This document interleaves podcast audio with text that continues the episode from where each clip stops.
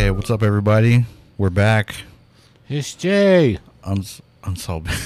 Spirit talkers. Ah. I've been seeing that a lot lately, though. Like people that tag us on Facebook and stuff, they say, "Oh, they used to be called Unsolved whatever. Unsolved mysteries." Yeah, now they're Spirit Talkers. So, like, we get tagged in a lot of stuff now. Uh, that people, uh, they say, like, anybody know any uh, just spooky podcasts in general? Yeah, and like a bunch of people will tag us and stuff. So hmm. thanks for tagging us and letting everybody know that we're here. Motto. Yep. Yeah. I like the comments too that be like, uh, like I get scared, but then like they always make me laugh to take that fear away. Because like sometimes people say like it's it's like good to be serious, but like sometimes like being too serious can be like, God, I'm just frightened now. But but with us like cracking up all the time, that humor and everything, then they they get all right about it. Yeah. And then there's some, let's say, like, oh, how can you take these guys seriously? They just laugh all the time. Oh, I know. So, I got nothing to say on that. Beat them up, Tyler. Nah, nah. I just say, won't you laugh, guy? Like, it's okay. You got to be angry all the time. He's just that stoic native. I know it. Like, chin out. Like that. That guy.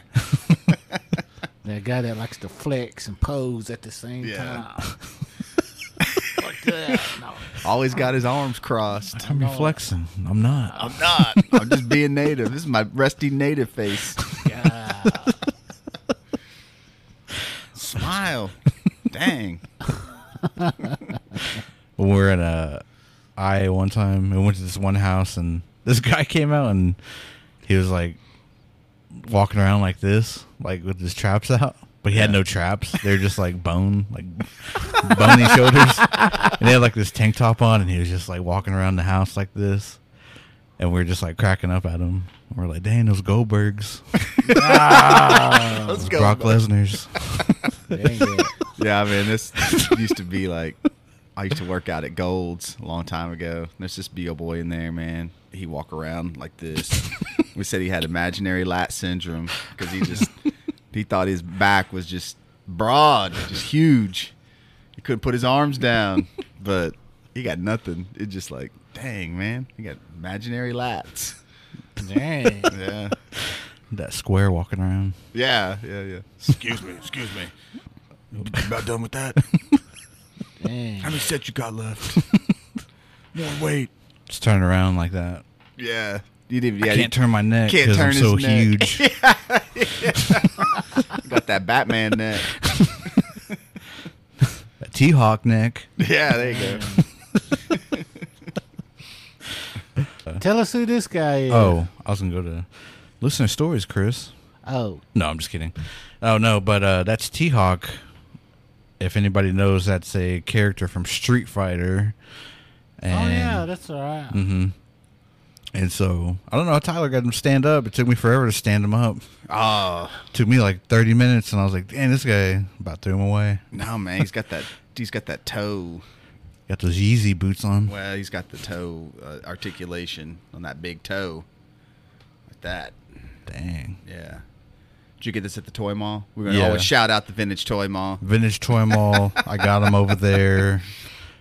Reasonable price. I've always I've been wanting a T-Hawk, but dang, on eBay they're like crazy. Yeah, they're crazy expensive, but yeah, man, I they posted him on their page and I had to have him. Luckily, yeah. they had him like throughout the week, so I went and caught him. And might be selling shirts over there, guys. I don't know. Oh, really? Yeah, that'd be cool. Yeah. So anybody around the Tulsa area or Oklahoma area in general, if you come to Tulsa and go to Vintage Stock, you might see our shirts there. Mm. I didn't know so, that. But yeah, he's he's pretty cool. The owner, I think he's the owner, but he's like wanting to work with uh, us and everything. So I was like, yeah, dude, if you'll allow it. But they guys that they have that local wall. Oh yeah, oh yeah, yeah, yeah. When so he was like, yeah, he's like, if you guys want to do that, he's like, I'm down, but just let me know. I was like, oh shoot, okay, yeah. So we'll see. I'm gonna be fishing for that ten percent discount. No, I'm just kidding. I'm going to get that stipend.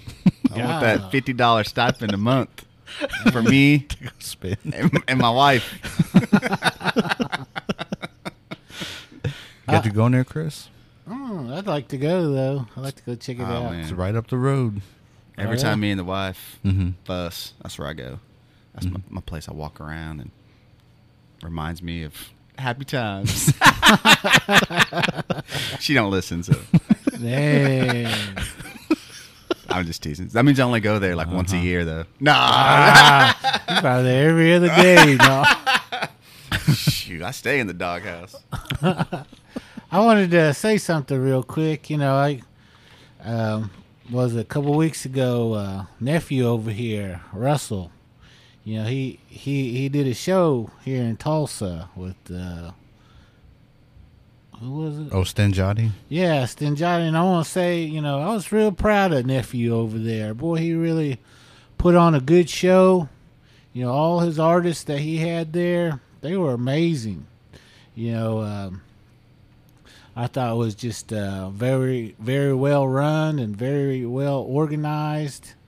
And, you know, he had good turnout. You know, uh, his jokes was funny. You know, uh, some of those guys get up there and they try to joke, and everybody just st- sits there and look at him like that. Uh, but you know, he he had all his timing down. Everything looked sharp.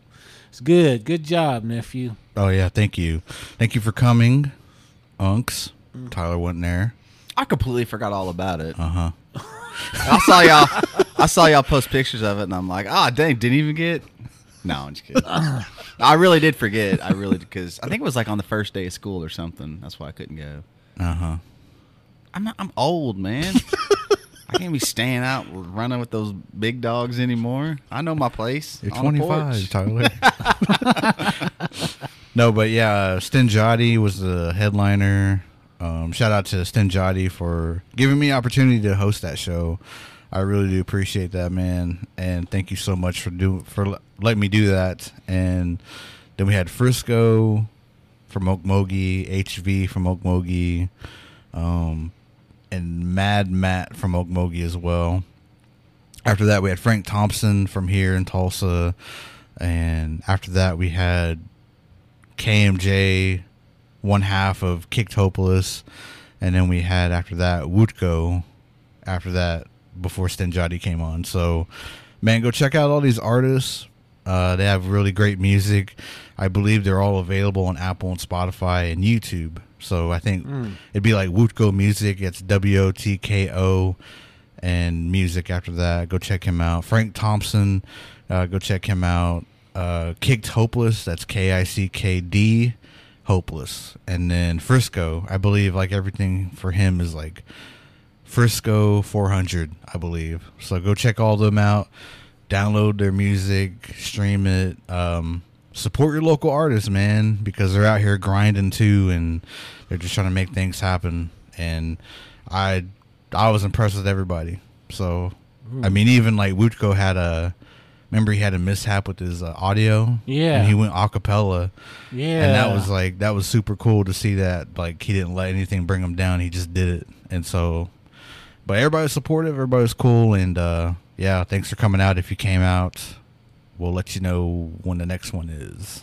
I was real impressed with uh, Wotko, man. I tell mm-hmm. you what, you know, it, especially that, like you said, you know, his equipment messed up, mm-hmm. and he just went on with the show. Yep. He, he didn't stop, slow down, or anything. And, you know, not to say anything, you know, bad about anybody else, but you know his music was pretty tight. You know, it was well written. I mean, it's very amusing music. Mm-hmm. So, anyway, uh, I was real impressed. You know, with all those artists, you know, that you had there. I mean, they were one after another. Bam, bam, bam, bam. Mm-hmm. I mean, they just got better and better, and then towards the end. That greasy, greasy fry bread song rocked the house, boy. So. I know. I saw you dancing with your stanky leg. Yeah, my stanky leg went that way. And I was going that way, like that way. So, yeah. There's video of that out there. So got all the way down to the flow, like that. And then bring it up. Back up, boy. Do it some more. God. He was literally, knee was popping, his hip was locking.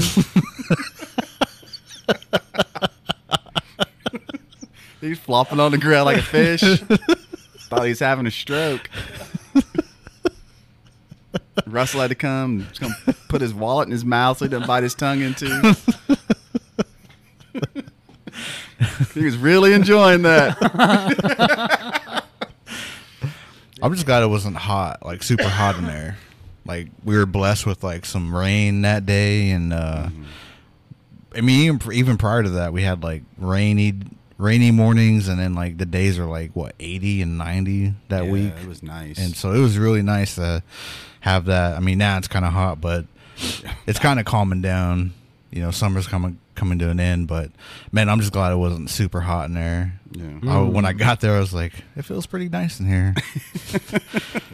I mean, I was still sweating, but I was trying to keep everybody's time in place. And I was just trying to make sure, you know, we were out of there at a respectable time too. Yeah. So that that was awesome. I, yeah. I really appreciate that because, man, I, even myself, you know, that was a little bit too long for for me to stay up and stay out. So anyway, I know uh I know a lot of them was ready to continue on after that, but you know, myself, man, I was ready to go straight home and jump in that bed and go sleep. So then forty-nine uh, with them? No, no. So.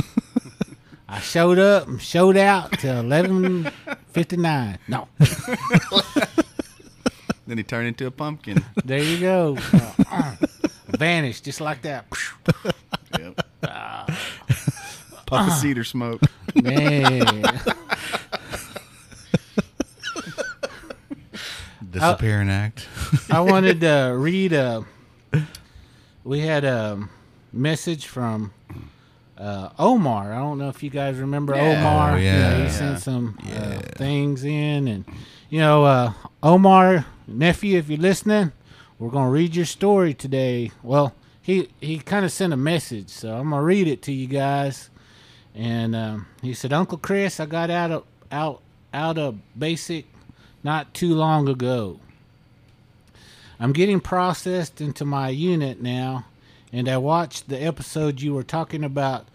Whoa, I appreciate the feature, the message, most of all, so much, so I had to rewind and take notes to remind myself to stay in good spirits and pray more now than before and to be positive light in my family's lives and anyone anyone's that I come across paths with. If you don't mind telling everyone on the podcast, thank you. I appreciate it. And thank you, Unc. It was very valuable lesson there. Thank you so much. Oh. Again, we appreciate you for listening. Mm-hmm. You know, and, and, you know, keep strong out there. I know there's a lot of things out there that might try to bring you down, but you're a strong brother. You know, keep going. Mm. Aho. Yeah, thank you, Omar. Yeah. Always, uh, I didn't know he went to the Army. Yeah. Basic training. Basic, Basic yeah. Yeah. So hang in there, man. Uh, and thank you for listening. We're always like, wherever you're at, man, get lonesome. I know it gets lonesome by yourself and everything, but we're here for you. There's a person that's dang, sent me a bunch of stuff, but I asked him how to pronounce his name. All right. So we have a person that reached out to us on Instagram, and Um, we're kind of getting acquainted and everything. And so he sent me some stories, and um, I told him that we'd put it on the air or put it on the show. And so, but he's going to say how to pronounce his name because I'm probably going to butcher it, everybody. So this is where he's from and his name. Ishko, you can call me Ishko, uh, of the Lenka Poton. Lenka is my nation and Poton is my people. That's his people. That's where he's from. And then he sent me some stories. Let me see if I can get him to play. But anyways, bro, uh, let me get, let me go ahead and uh, and tell you uh, the story. So this happened when I was in El Salvador, right? And uh, I want to say I was like thirteen, and it was the last time that I went, actually. And this was in my grandfather's uh, territory. and his and his property, I guess you could say, right? Um, I was there. And, uh, we I had to go to the restroom one night, so I woke up my cousin. And uh, one thing that people don't know is that in, in El Salvador, where we're from, our restrooms, they're kind of like a little distant. They're like at least from one hundred to three hundred feet, you know? It's not that far, but it's still so distant, you know?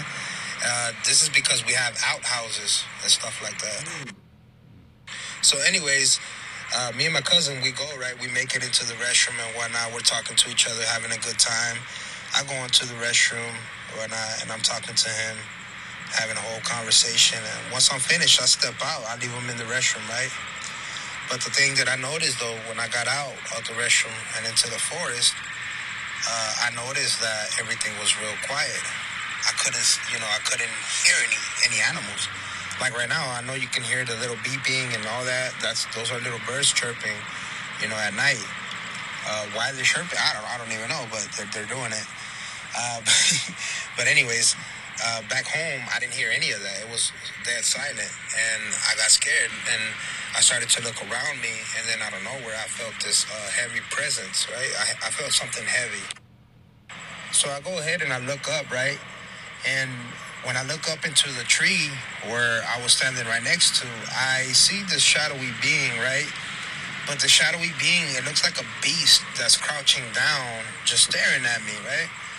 And the best way that I can describe this is uh, if you've seen the X-Men, and I hate using this example, but it's the best way that I can describe it.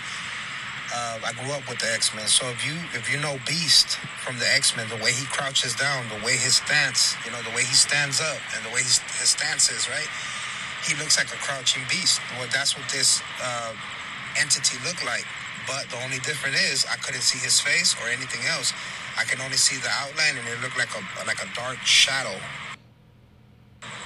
And this uh, this entity, it stared into my eyes for a very long time. I lost count of the time, you know, like I, I couldn't tell anymore. Uh, I snapped out of it whenever this, this entity smiled at me. And uh, you're probably asking yourself, how how did it smile at you? Like, how did you know it was smiling at you? Well, uh, when I was looking at it, uh, I couldn't see the, the mouth. I couldn't see any of that. I can only see the eyes. The eyes looked like red brass, like red, fiery coals, basically.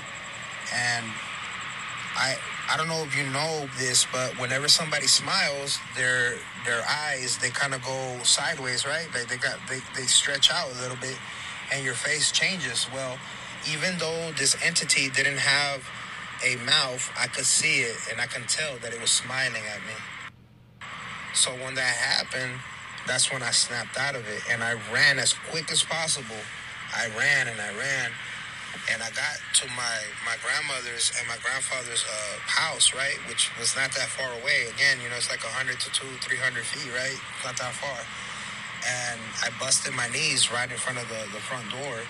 And uh, I remembered, like it was yesterday, I had a, a cut that looked like a, the letter V, as in uh, Valerie, and then also uh, L, as in, you know, Larry.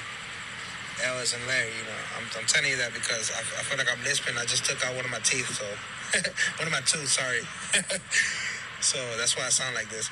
Anyways, um, yeah. So that's what I remember as a little kid, and I went mute. I couldn't talk anymore after that. And so my grandfather, he, uh, he basically took me to the church the next day because my grandfather was not only traditional, but he also believed in, you know... those ways of, of the foreigners, which uh, I'm that's not, I'm not proud of saying that, but at the same time, my grandfather was a very wise man, and he understood things uh, a little differently than everybody, and I, I feel like that's the reason why I'm open-minded, and I accept uh, different ideas, not to the point where I'm a, you know, that's what I'm gonna do, but I, I listen, you know, I listen, and I analyze. So that's something, that's a quality that my grandfather had, and so he did that, you know, he took me to church. It's not something that that I like, but, you know, uh, he took me and they, I guess, put some type of oil on my head. I'm not sure what they did to me. But uh, the fact is that I still couldn't talk after that, so I had to wait, like, I want to say probably like two days, you know, for me to start talking. You know, that's when I started to, to say what I saw. And my grandfather told me, I believe you, son. Uh, your dad used to see that at your age, and so did I, and so did my grandfather. So apparently, uh, only the males of, of my family see it. Why? I don't know. But fun fact, my grandfather uh, knew how to uh, take away bad spirits in our culture, and also in their in the foreigners' culture. He knew uh, how to speak Latin and how to how to exorcise uh, quote unquote demons. And uh, I won't get in too much into that, but that is a history that my grandfather did have. He was a traditional person, but he also had that knowledge. He he was a very curious person, uh, always asking questions, always getting into things that, you know, were just something that we didn't know, I guess you could say. And I feel like I got that from him, and uh, I'm proud to share this story because my grandfather was a great man. In fact, when he was uh, buried, right, uh, people saw his spirit. Two people that were not a part of our family saw his spirit, and including my aunt, who is part of our family, you know, they all saw his spirit looking down where he was at, smiling.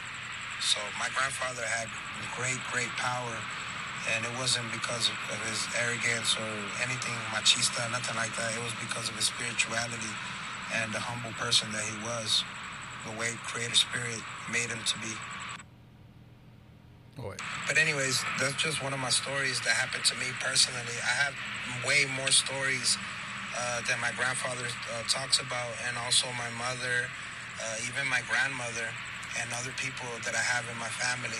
Again, I am from the Lenka Nation, the Poton tribe, and it's an honor to uh, speak to you. And uh, I was just playing about the message that I sent earlier. Uh, I hope you didn't take it personal, brother. God. Oh, so, damn. Much respect. No, he sent, because he sent, like, hey, guys, how's it going? Uh, I got some stories, and I don't know, his message, like, got pushed down, and so I didn't see it, and then he said, uh, He said, uh, y'all don't like Southern natives or what? I've been messaging you guys, and he goes, and he goes, uh, I'm going to have to send Bigfoot and Dogman after you. And then he sent this picture. Ah. And I was like, man, I was like, honestly, I was like, your message got mixed up with all these other ones, too. I was like, and Instagram's kind of weird. Like, uh, I'm not really used to Instagram Messenger, but I'm trying yeah. to get used to it. But I was like, I'm sorry, man, but uh, yeah, send us your stories, and uh, we'll, I'll play them most definitely. Yeah. And so he sent all that, but uh, yeah, I mean, that was the story. Mado for yeah. that story. That was a good one. Yeah. Good one. Do you think that was a uh, Sasquatch? His name was Bigfoot that he saw. He said a shadowy beast that looked like beast. He didn't say it had hair. Yeah. But he did say fiery red eyes. And it smiled. And it smiled at him. But he said, like, his dad, like, all the men in his family see it. Yeah. That's what he said. Is that a thing? Like, well, only... you know, in different countries, they, they have different beliefs and different, you know, uh, what do you call it? Uh, every one of them have different things about their Bigfoot type entity. So, you know, again, you know, I, I think all that stuff's possible. But, you know, I liked uh, his uh, story cause, or his stories, you know, because it, it kind of touched a little bit, you know, of everything. And, you know, I know tonight, you know, we were going to talk about stories from powwows, forty-nines, you know, church meetings, you know, uh, just more of a ceremonial type story background. And you know, when when we were coming up with this topic, you know, just to let you guys know that, you know, we weren't bringing this topic up, you know, to disrespect anybody or to, you know, do anything negative. You know, I know everybody's going to kind of say things about this episode, um, but you know, the thing uh, I wanted to kind of do with this episode was to bring some education and some different way of, of looking at things, you know, especially here in the Indian country, you know, here, um, you know, all these uh, stories that we requested, and I'm thankful for each and every one of you guys that have sent in stories and, and things like that. But, you know, again, you know, the the premise of this this episode was to kind of educate a little bit, you know, about, you know, some of this stuff. So, you know, without further ado, you know, we're going to go ahead and get on to this topic, you know, and and one of the stories, it, it comes from here in, in somewhere here in Oklahoma, in, in Seminole country. You know, there's a, uh, of course, they have, uh, uh, how you say, traditional churches way back in the uh, day. And this individual, you know, of course, doesn't want it to be uh, announced or, or uh, uh, let their church know, you know, because they're not trying to uh, cause any problems there. But, you know, they said, uh, you know, uh, This this happened probably in the seventies, you know, and during the seventies times, you still had these uh, Creek and Seminole churches that were real traditional. You know, they kind of, they were similar to our ceremonial grounds. And what I mean by that is when you went to these church service services, you had men sit on one side, you had women sit on the other side. There was etiquette on where you sit, you know, uh, depending if... Uh, you were a member or not a member, you know, it, that all sounds similar to, you know, ceremonial people, you know, because again, you know, everything was, it was same. They had camp houses around this church, you know, uh, those camp houses were there to feed and, and help visitors that come from a long, long round, long way. And, um, anyway, just to kind of give you that kind of, uh, you know, kind of understanding of what this individual's talking about. You know, uh, they used to have services kind of like, uh, uh, like a lot of tribes might understand, you know, kind of like New Year's services, you know, uh, whether it's our green corn or, or whether it was, you know, New Year's services, you know, they used to say, before we step into that new year, you know, whatever, whatever tribe, we all kind of had the same beliefs. Before you stepped into that new year, you know, if you had grudges or, you know, had uh, maybe got into it with somebody or something like that, you don't want to carry that fur- fur- further. So right before this service, they would have this church service or this service, and they would try to, you know, uh, put all those things to rest before they stepped into the new year. And, you know, with uh, these old churches, you know, again, you know, just like at the grounds, you know, they would tell you, you know, this is a time for you to, you know, if you need to apologize to somebody or you need to make something right, this was the time to do it before the new year. You didn't want to go in there into the new year with all that old baggage. That's a ceremonial thing. That a lot of tribes, they practiced that, whether it was a church or whether it was ceremonial. You know, before you stepped in, you had to take care of those things. You know, and there were etiquette to these services that they used to sing, you know, all the way, sing, pray all night, you know, and they would fast during these services. And then straight up midnight, right before midnight, they would sing this, uh, what you might say, like a closing or a New Year's song. And uh, there was a kind of, a, I don't know how you say, there was several of them that you had to sing kind of in order. And there was one that they would sing towards the end, right before it became midnight. And they would sing those four songs, and then that fourth one would be, like I was saying, that closing song or that uh, New Year's song, as you guys might know it as Old Way.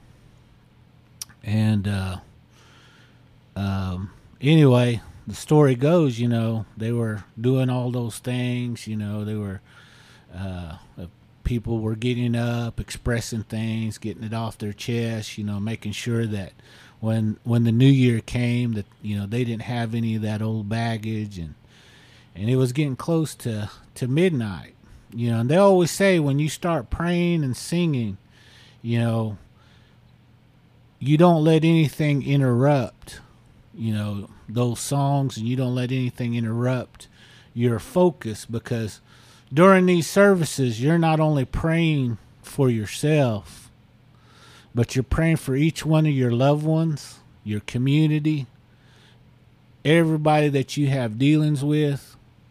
You know, it, it takes a lot of thought to, you know, think about those things. And that's what they used to tell them, you know, during this time, because they sing these long four songs. It gives you time to make that prayer for each one of your loved ones. You, you're, not, you're to name them, and, you know, what you want for them. And, and you know, same way with your community leaders, and, and the things that you're, you're wanting, not only for them, but for yourself and for maybe people that you don't even know. Those are things that you're supposed to pray about during this time. And, you know, they used to have stories just like this one that he's telling. You know, it, it it was getting closer and closer to that midnight mark.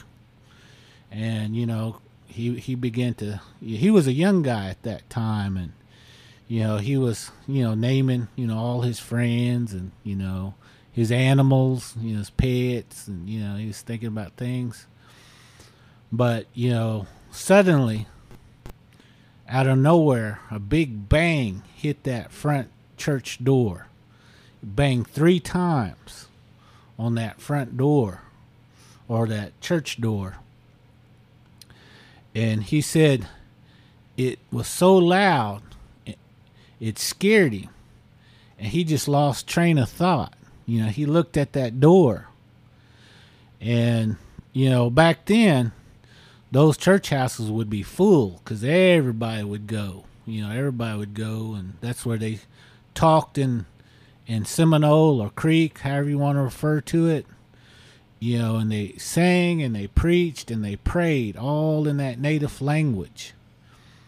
And when that big bang happened, he noticed that Deacon was uh, sitting towards the back.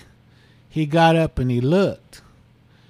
And uh, he said that Deacon opened that door just to see who it might have been, you know, knocking on that door.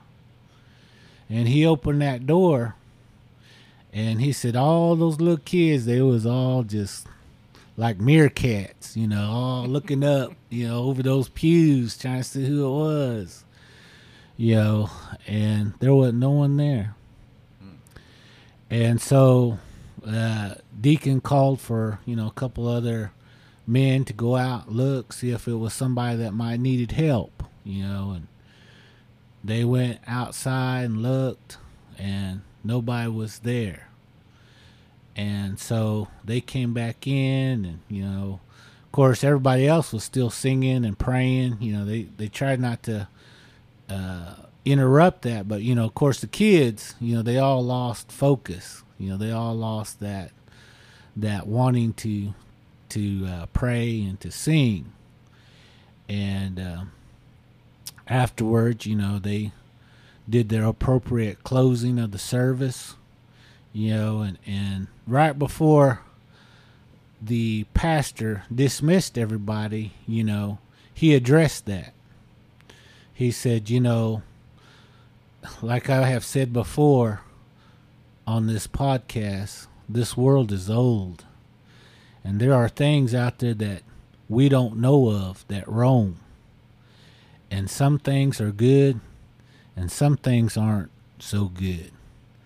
And he said, you know, he felt like that thing came to disrupt us from praying. And, you know, he was thankful that, you know, all those ones that continued to pray and continued to sing did that. Because, again, you know, the premise of this service was not only to pray for yourself, but for your community, for all each and every one of your loved ones, you know, and, and the things that are in your life. And so, you know, again, you know, I wanted this episode to be, you know, about those old ways. And again, for sending that story in, I just wanted to say Mado for that, for you taking the time. And I, I hope I did a good job on that story. Mado. Yeah, it seems like every time you're trying to do good, someone tries to disrupt that.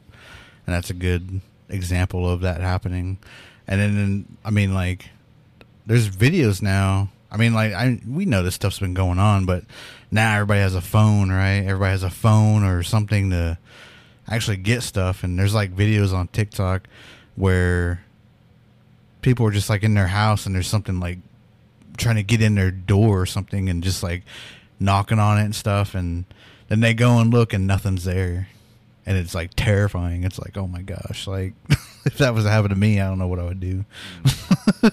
but but yeah, I mean, like uh that's just wild. That's a wild thing to even think about. And don't nobody be knocking on my door trying to trying to trick me. My next story that uh, was sent to me, you know, again, uh, this one has to do with, uh, you know, a forty-nine story. And uh, this one was up towards uh, Nephew's already ready over there. No. Uh, this one happened in, in Oklahoma, of course, you know, and um, they said uh, this was on a back road, you know, Four Corners Road. And um, anyway, uh, this guy was a was a young guy at this time. Now he's a he's actually a, a, a leader amongst his people, you know. And uh, he was telling me at this uh, forty-nine, you know, they all met up, and you know, back then, uh, again, this story comes like around the seventies, so. Uh, Anyway, those guys were wild back then. So, Grandma and Grandpa didn't know how to behave back then. No, I'm just kidding. But anyway, you know, they they were always told not to, you know, mix that drum and that drinking like that together. But, you know, that you had that forty-nine going on, you know. And um, anyway, there's a, there's a long story that, you know, kind of... Uh, goes with that, but you know, there, that's a different uh, story. But anyway, um, he said that, you know, they all met up, you know, they was all, you know, they had plenty to drink. There was pretty a lot of pretty people, boys and girls there, you know. They were singing and dancing and, you know, snagging and getting all marked up, and you know, and And, uh, you know, they'd go all the way up to the sun. Sun comes up. And they said it was getting kind of close. You could start seeing the sun start to come up. And uh, uh, she said that looked like, you know, you'd see people laying around all around in those fields and in those cars. Looked like a big old bomb went off, you know, people laying out everywhere. And you just had a handful of singers, you know, still there, and just a couple people that I guess too ugly to snag, so they were still dancing around. She said, and um, she said, uh, out of nowhere, they heard this beautiful woman voice come from the bushes, and she said it was so beautiful that it just kind of entice those singers to, you know, those few singers to really start jamming it, you know. And uh, they was really singing, and and uh, that sun was coming up, and they saw when the sun come up and hit those woods just right, that where that voice was coming was a tall deer. Oh man! And it just went into the woods. And she said, uh, there's a lot of people that's still around that can remember that. Mado for that story. Whoa. Was it like standing up? She just said, uh, you could see that, that, that like doe, uh, the head of it. Mm. And she said it was tall, so it must have been standing up. And it just went into the woods. Whoa, that's awesome. When's the last forty-nine you went to, Chris? Last weekend. No, I'm just kidding. Oh, yesterday. No. Last night. Last night I was. No. Sten Joddi. We were singing all those northern, southern, all kind of songs, but it was just me. Oh, no. Have you ever seen anything like, have you been to forty-nine? Oh, yeah. I've, I've been to several. Have you ever seen like anything crazy? Well, some some things I, mean, I can't speak whoa, whoa, of. Whoa, nah. whoa. Oh, I mean paranormal. Well, that mossy rocks. Oh. Start naming names. Uh. So I got a list of names. I'm getting ready. Y'all better send two fifty over here. Or I won't name you. No, I'm just kidding. So I'm at Tyler. Ah. He had that magazine in that back seat. God, no. Too ugly. God. D- dollar to read.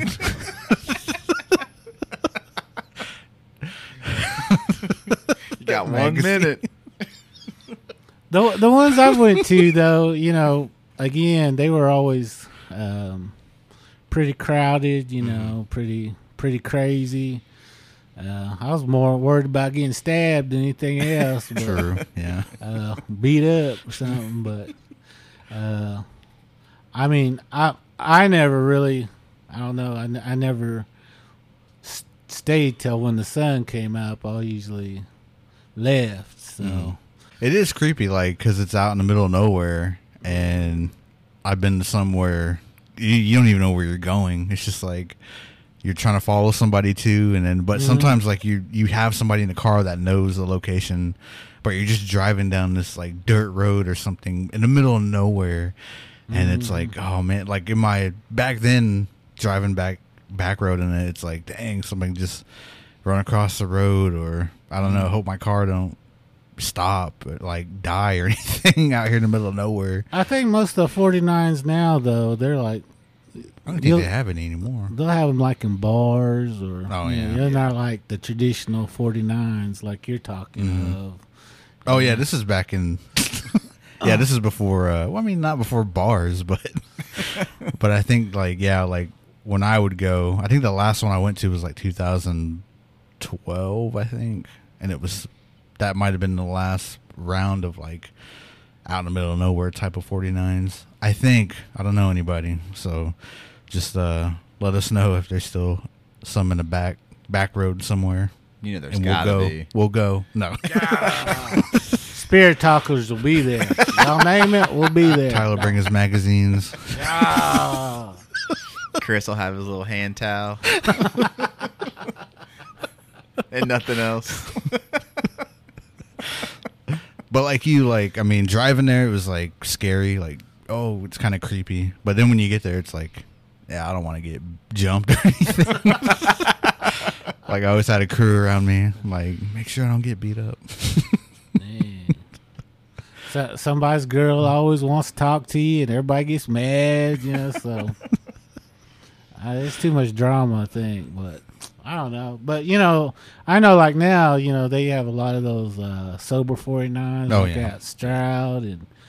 Mm-hmm. And I know, uh, like they call them forty-nine birthday parties, like at a bar, but they only they only go about maybe an hour, maybe yeah. two hours tops, and then of course the bar closed, kicks them out. So, yeah, yeah all the superstars are old, so yeah, we can't we can't go all night. No. Dang, I was hoping uh, that Dennis Zotai would have sent this one in because I know that guy. He he was like the king of forty-nine way back in the day, but and I know he's still around. I know you watching, so shame on you for not sending the story. No, I'm just kidding. But. And uh, I think Ponkapowa's this weekend too, right? Yeah, they they forty-nine too. I think it's been a while though. But you did have D W at Porham. I sure did. Yeah, I sure did, and I even danced with her. I even uh, round danced with her, so. I'm the I'm the true unks. Ah! Well, there's that one in uh, Stroud too, didn't you say? She tried to get you to go in the woods. No, that was uh, that was out of state. Yeah. Oh, that was out of state. Mm-hmm. No, yeah, I thought that, that was, was in Stroud. Yeah. yeah. So. Whoa. God. No. Hey. I'm trying to put Tyler. Chris all over the place. Oh no! But before we move on to the next story, shout out to Porham, Oklahoma, and. David Birdtail? Yeah, that yeah, was awesome. Thank you so much for having us there at throwing on an event. That was actually pretty cool. I mean, we got to go around afterwards, mm, and mm-hmm. uh, dude, you remember that? I that, forgot about that. That was some, that was some crazy stuff. You guys didn't see it or didn't go, man. That's that's on you guys, man. That was an awesome show. It was awesome. Well, when we went to look around, where we go after that? What was those? What was that very last spot we went to? I think they called it Possum Trail, Trail Possum Hollow, or Hollow, Hollow or something like that. Hollow or something like mm-hmm. that. Yeah, Tyler don't even know, but yeah, they took us in the back roads, and I guess a lot, a lot of activity happens there. But the last place we went, there was a tree pushed onto the road, and I don't know if we're going to go anywhere after that, but there was a tree pushed on the road, and I was pretty tired. I was kind of like just going around, and and then like what a rock flew. Yeah, there was several uh, big sized rocks that were kept going across the road. Whoa, no way. And uh, they had this real uh, strong odor. Odor, mm-hmm. and so you know. I don't know. I seen those big old rocks going across the uh, road, and that's when I said, I think it's time for us to go, because I just knew that one of those rocks was going to hit the car, and I'm like, man, we better get out of here for yeah. So anyway, that was pretty pretty cool, pretty cool all the way around. Even some of the stories, um, they had a Goat Man story, and that, I think we went to that area where that thing had been mm-hmm. seen. So I would love to go back down there and, you know, try to try to catch it. So see see if we can find it. But yeah, Tyler, I I know. Tyler would have been gone if he saw yeah, that. Yeah, loosed. Dang, I tried to get Russell to go out in those woods, but. Uh, I'm glad he didn't, because they had a big old snake in them woods. Oh, at that uh, creek, remember? Yeah. That's where that Goat Man was, they said.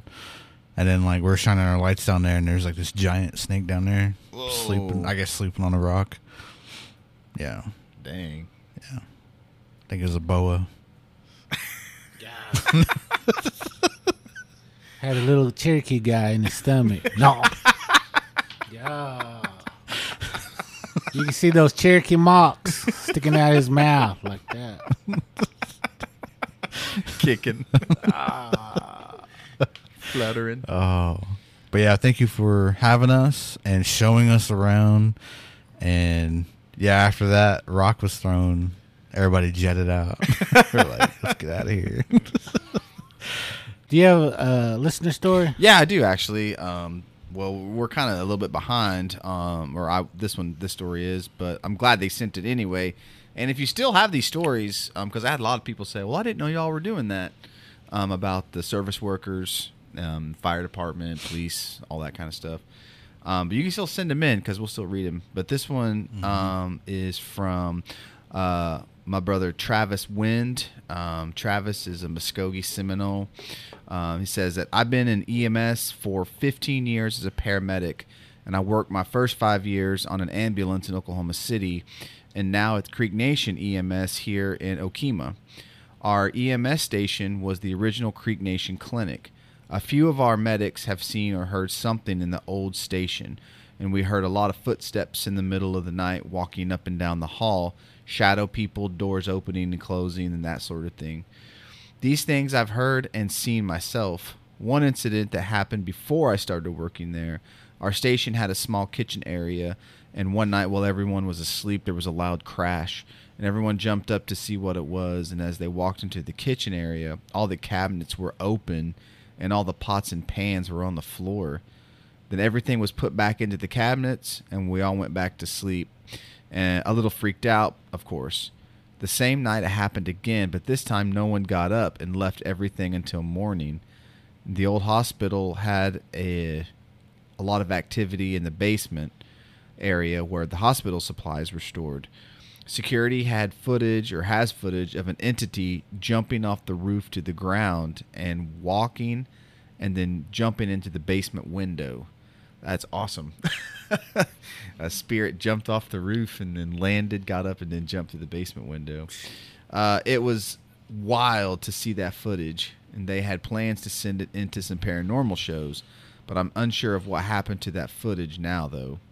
There was also a lot of activity on that old campus. While they built this new hospital and a new E M S station, we got moved into the new station, and one of our medics, unbeknownst to unbeknownst to a few of us, brought some bricks from the old station as a memorable as memorable items. And during that time, my buddy said that there had been people knocking on his room door when he was sleeping. We work forty-eight hour shifts, and when we wake each other up when there is a nine one one call by knocking on the door. My buddy said he heard knocking and thought it was his partner waking him up to go on a call. We opened up the door, and there was no one there, and we wondered if they followed us over here to the new station. And then we found out bricks from the old station were brought over, and we had that medic take them back to the old campus. And he said, that's just a couple of our incidents. Um, not all our medics are Muskogee, but they've heard stories. One that is funny in a way, one of our medics came into work one morning, and we see feathers on his truck grill, and we all examined it closer, and we saw a smashed owl. Someone had got a stick and knocked it loose onto the grass, and that owl went back to bones and then dust in the same spot because no one ever picked it up, not even the maintenance guys.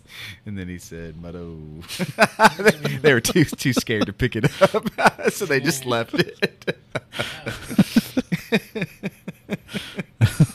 I thought that was pretty funny.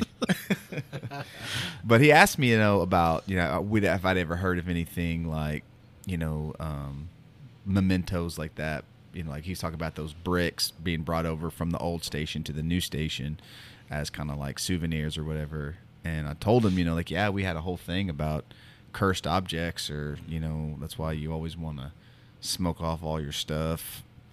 Like thrift store stuff, because you just don't know where that stuff comes from. Yeah, I mean, you're kind of playing a little bit of roulette. You know, I mean, you want to think that it's all on the up and up, but you know, you may see that evil doll in the corner.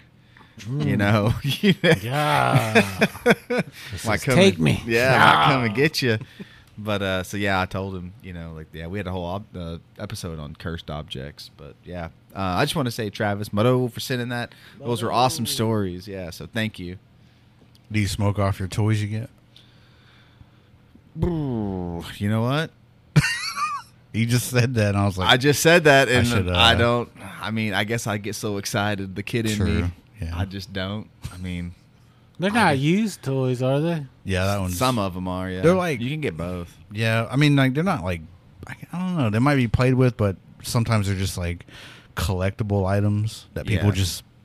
They have to sell, I guess, for money. Yeah. Or maybe like they're trying to cash in what they have at that time because something's hot, right? Like, and they get whatever money they can from the from the figure, I guess. But pops are like huge. I guess I was in there one time, man. This dude brought in like six like plastic tubs full of pops. Funko? Funko Pops. Oh, really? Yeah. Dang. I was like, dang, that's a lot of pops. And I said, oh boy, it's like, man, those things sell. He's like, they do. I was just like, I just never got into them. Me neither. Yeah, I'd rather have uh, Andre the Giant or you something said, like you that. You said Pops, so I just thought of Pepsi. Ah, twelve cases of Pepsi. Ah, I, I, that's what my first thought was Pepsi. I said, dang, I would have drunk all that Pop. No, oh. nah, but you're right. Now that I think about it, I guess I need to smoke off my Hollywood Hulk Hogan I picked up. Couple weeks ago. You might start running around. Yeah. Start running around. Choke me out, brother. Yeah. Like a puppet master. Yeah, yeah, yeah. That'd be kind of cool, though, I guess. I better be careful what I say. This next story, you know, uh, you know, uh, I just want to say up front, you know, uh, I want to apologize if I don't get everything right on this one because it had a lot of detail. And, um, again, I'll try my very best, and I apologize if I make any mistakes. This story comes from up north, and uh, this uh, uh, happened in the uh, I guess, the late sixties.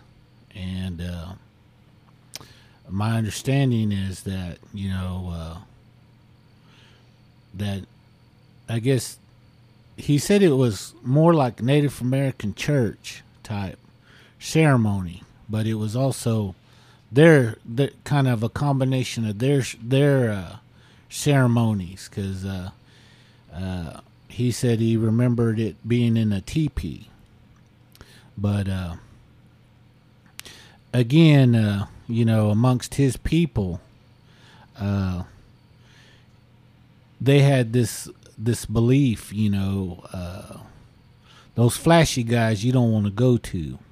You know, you want to go to the one that's humble looking, you know, to run these meetings. And uh, his uh, father was really having some bad luck, just one after the other, one after another. Just seemed like nothing was going right. So uh, he contacted this this uh, elder within their tribe, and he was he was known to know things.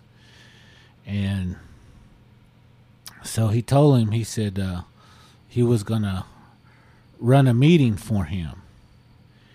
And to make a long story short, you know, it came down to the day that they were going to do this meeting. He said this meeting, you know, it started late at night. And uh, he said these kind of meetings, he said he remembers going to them, but, you know, they're, they're no longer like that anymore. You know, he said now it's more, you know, upbeat, and you don't really have elders running these meetings anymore. You got, you know, just whomever wants to run them. But back when he was growing up, you know, you only had certain people that ran these meetings. And he said this, he remembered going to this uh, person's house, and they had that teepee up. And they went in, you know, and of course they had a person that seated each and every one of them. And uh, they had a fire in the middle of it, you know, and uh, this old man, he said, this scary looking old man came. They helped him in, and he uh, sat in the front of everybody. And, you know, he asked uh, his father to come and sit in front of him. You know, and uh, he told everybody that in this meeting, you know, he's going to do certain things. You know, he's going to use some of his tools to help this individual. And uh, he told them that, you know, if, he said, sometimes in these meetings, the things that are put on us can also come in here too.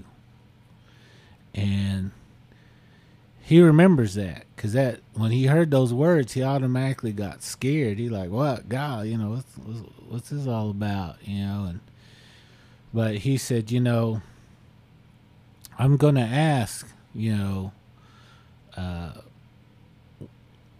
everyone if, if, you know, if it's going to bother you, you know, you need to excuse yourself, and nobody's going to say anything to you.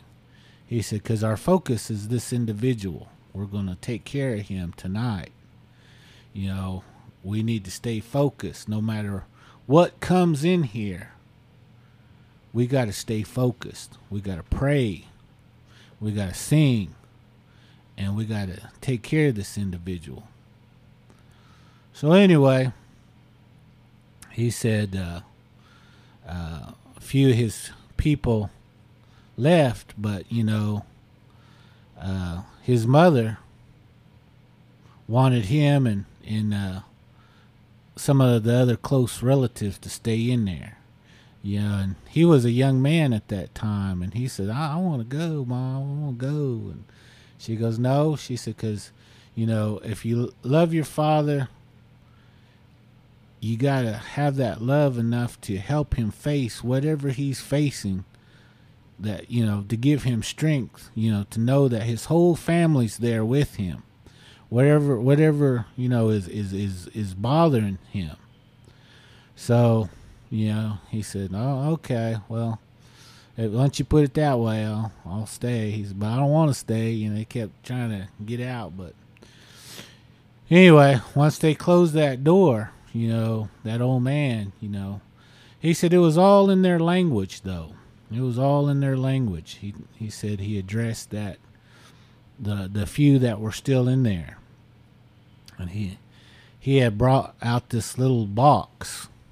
He said it was just all like a, kind of like a old, uh, he said certain, certain kind of box. And, you know, again, you know, this, this guy that was, gave me this story, you know, he, he has references that I don't even understand. But, you know, anyway, he's talking about this box, and he said it was kind of a common box, you know, but they used to use, put their feathers and different stuff. It wasn't like a cedar box like everybody's got today, you know, all painted up and everything. It was just a simple old box, and he brought that in. And at, when he opened that box, he said he brought his his feathers out that he was going to use on his father. He also had uh, different herbs that he was going to use during this meeting. And he said uh, he was getting these all out, getting them prepared, and he was addressing everybody in their, their language, you know, telling them that, you know, they need to stay focused, you know, and that he's going to walk them through this. He said, somebody put something on this individual. He said, and we've got to get rid of it. We've got to send it back to where it came from. And uh, he said, you know, I'm going to do that here. He said, but I'm going to need y'all's help and your love for this individual to help send this thing off. You know, he said, I'm going to start that first song. And he said, I'm going to use this certain herb. And he said, I want everybody to partake of it. He said, you know, you got to use this. Everybody's got to be one. One thought, one mind in here. And it's for this individual. And he began to sing this song. And he said, when that old man began to sing and everybody started to join in to sing this song, you know, uh, they were passing those uh, herbs around, and they were, you know, taking a bite out of it, you know. He said that teepee began to shake. And, you know, he didn't really think anything of it. He just thought maybe it got windy outside. But uh, he said he started to notice as the song going on further and further, You you could even see the poles on that teepee start to move. And after that song was done, that old man explained to him, explained to them, said, now, again, we need to stay focused. Whatever you hear outside or whatever you feel, don't lose your concentration. You know, we all need to pray and sing for this individual. You know, he said, I'm getting ready to put out this other herb that we all need to pr- take a part of, you know. And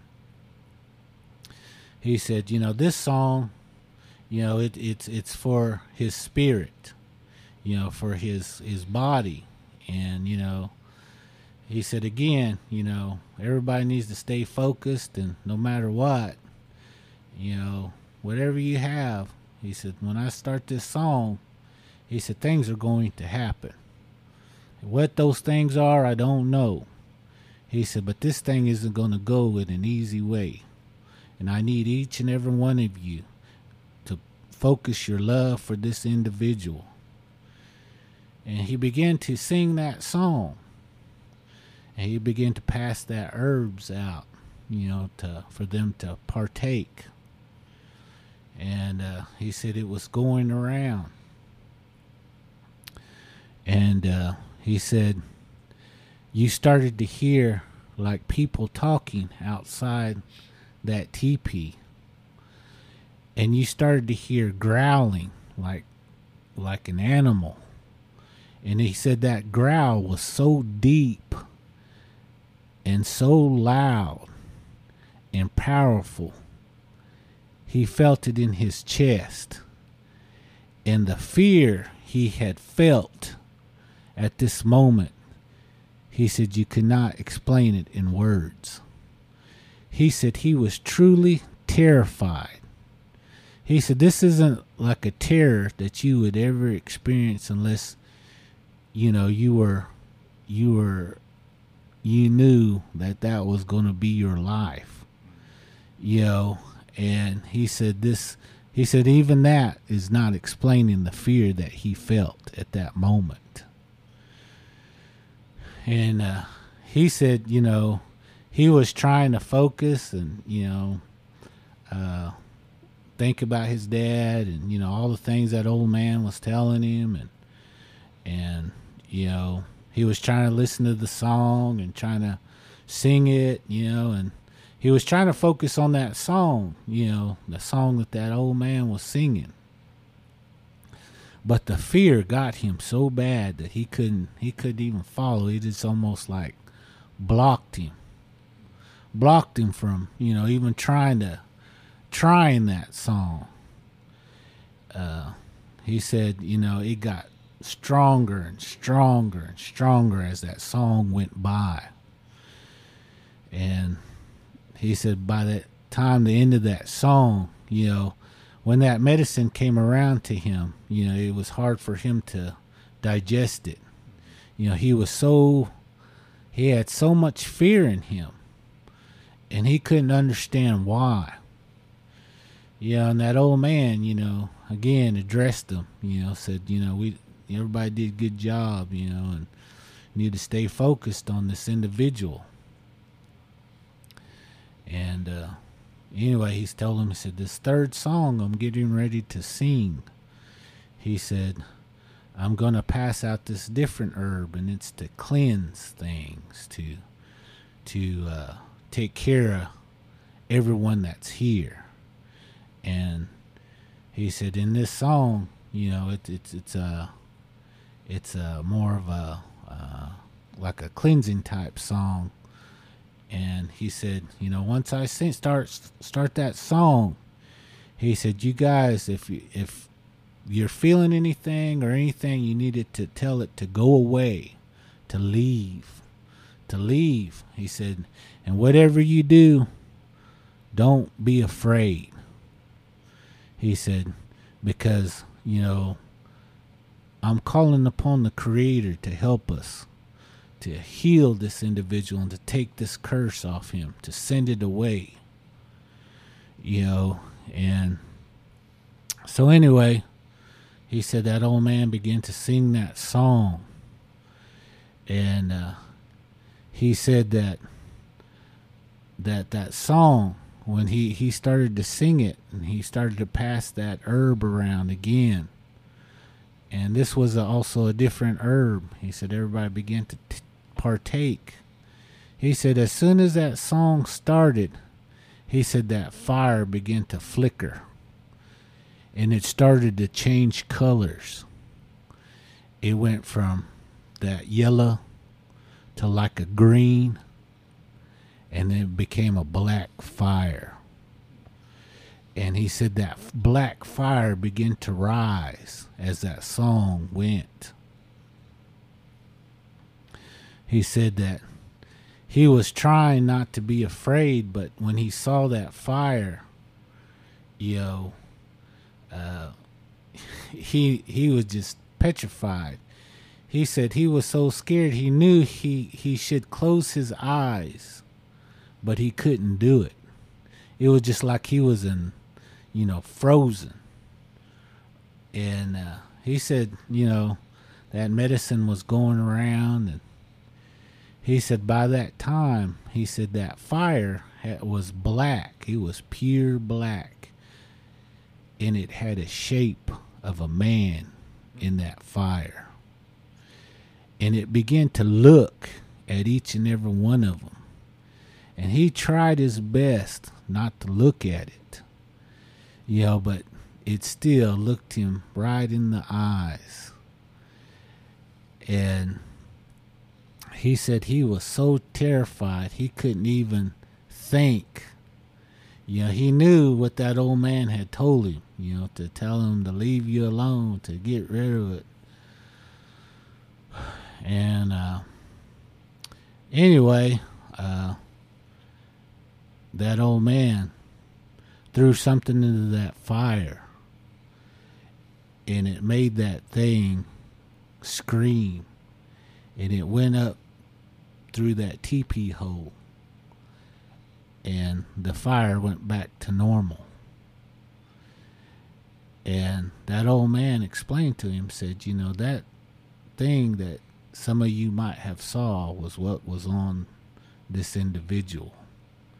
He said, this fourth and final song, he said, I'm getting ready to sing is to keep that thing away from this individual and from yourselves. He said, again, I need you guys to, you know, stay focused and not show it any fear. And he said, on this last medicine, we're all going to wash off with it. After the end, we're going to go outside and we're going to wash off and drink it. So he began to sing that song. And he said, when he began to pass that bucket around for everyone to drink, you know, he said when it came to him, after he drank it, he said he got this feeling of calmness. All that fear went away. And he said that after that old man finished, and he uh, he said that, you know, they were going to go outside and they were going to wash off with the rest of that medicine. And he said, I need everybody to finish it all off. He said, just keep passing it around till it's all gone. So, you know, he kind of got scared, but he remembered that old man saying, do not, whatever you do, don't give it any fear. So know that the Creator has taken care of these things. Anyway, they were going outside, and he was a young man. You know, of course, you know, he had that good feeling, but yet he was still hesitant. He still had that fear, as you might say, and they walked out to uh, to uh, do that medicine. So they begin to face east. And, you know, they start drinking and washing off and taking turns. And uh, he was still kind of scared. And he looked up. And he thought he saw a black shadow sitting on one of those uh, tables that was there, and it gave him a big smile, and he looked away. And then after he washed off and drank that, he said he he never thought of that thing again. So, you know, again, I appreciate that story, a ho and a do. And uh, again, I hope uh, I didn't upset anybody on that one. But oh. That was an awesome story. Yep. Can't, can't, can't fear him, man. Mm-hmm. That's what I've always been told, too. Mm-hmm. Fear can just open up a whole new book in your head about stuff. And the things we talk about, I don't... There's always good and evil, but mm-hmm. I don't let it, like, run me. Yeah. They feed on that fear.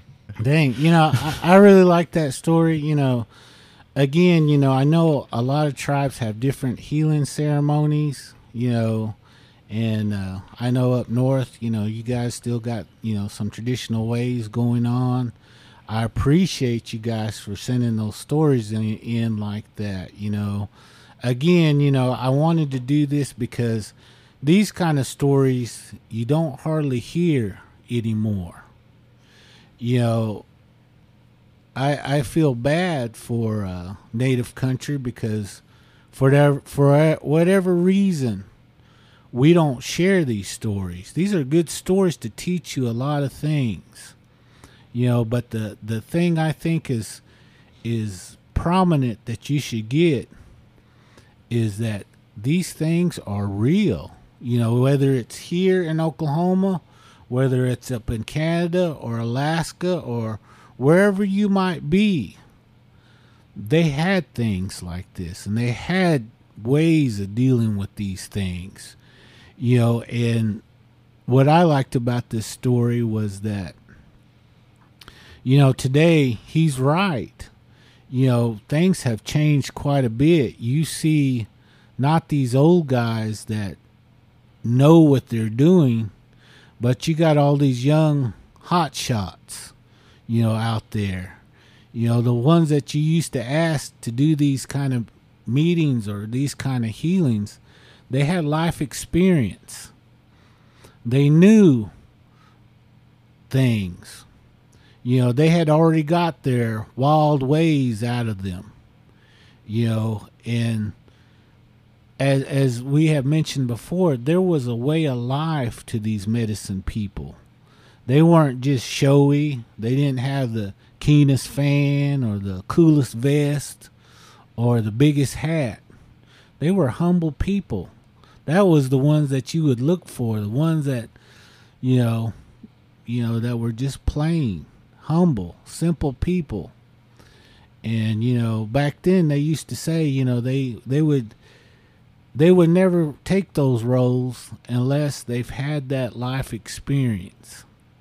You know, they've already gone through their wildness. You know, today, you know, we got a lot of youngsters, and I'm glad, you know, we got people in there that's wanting to take these spots. But, you know, you got to understand, you know, to heal somebody,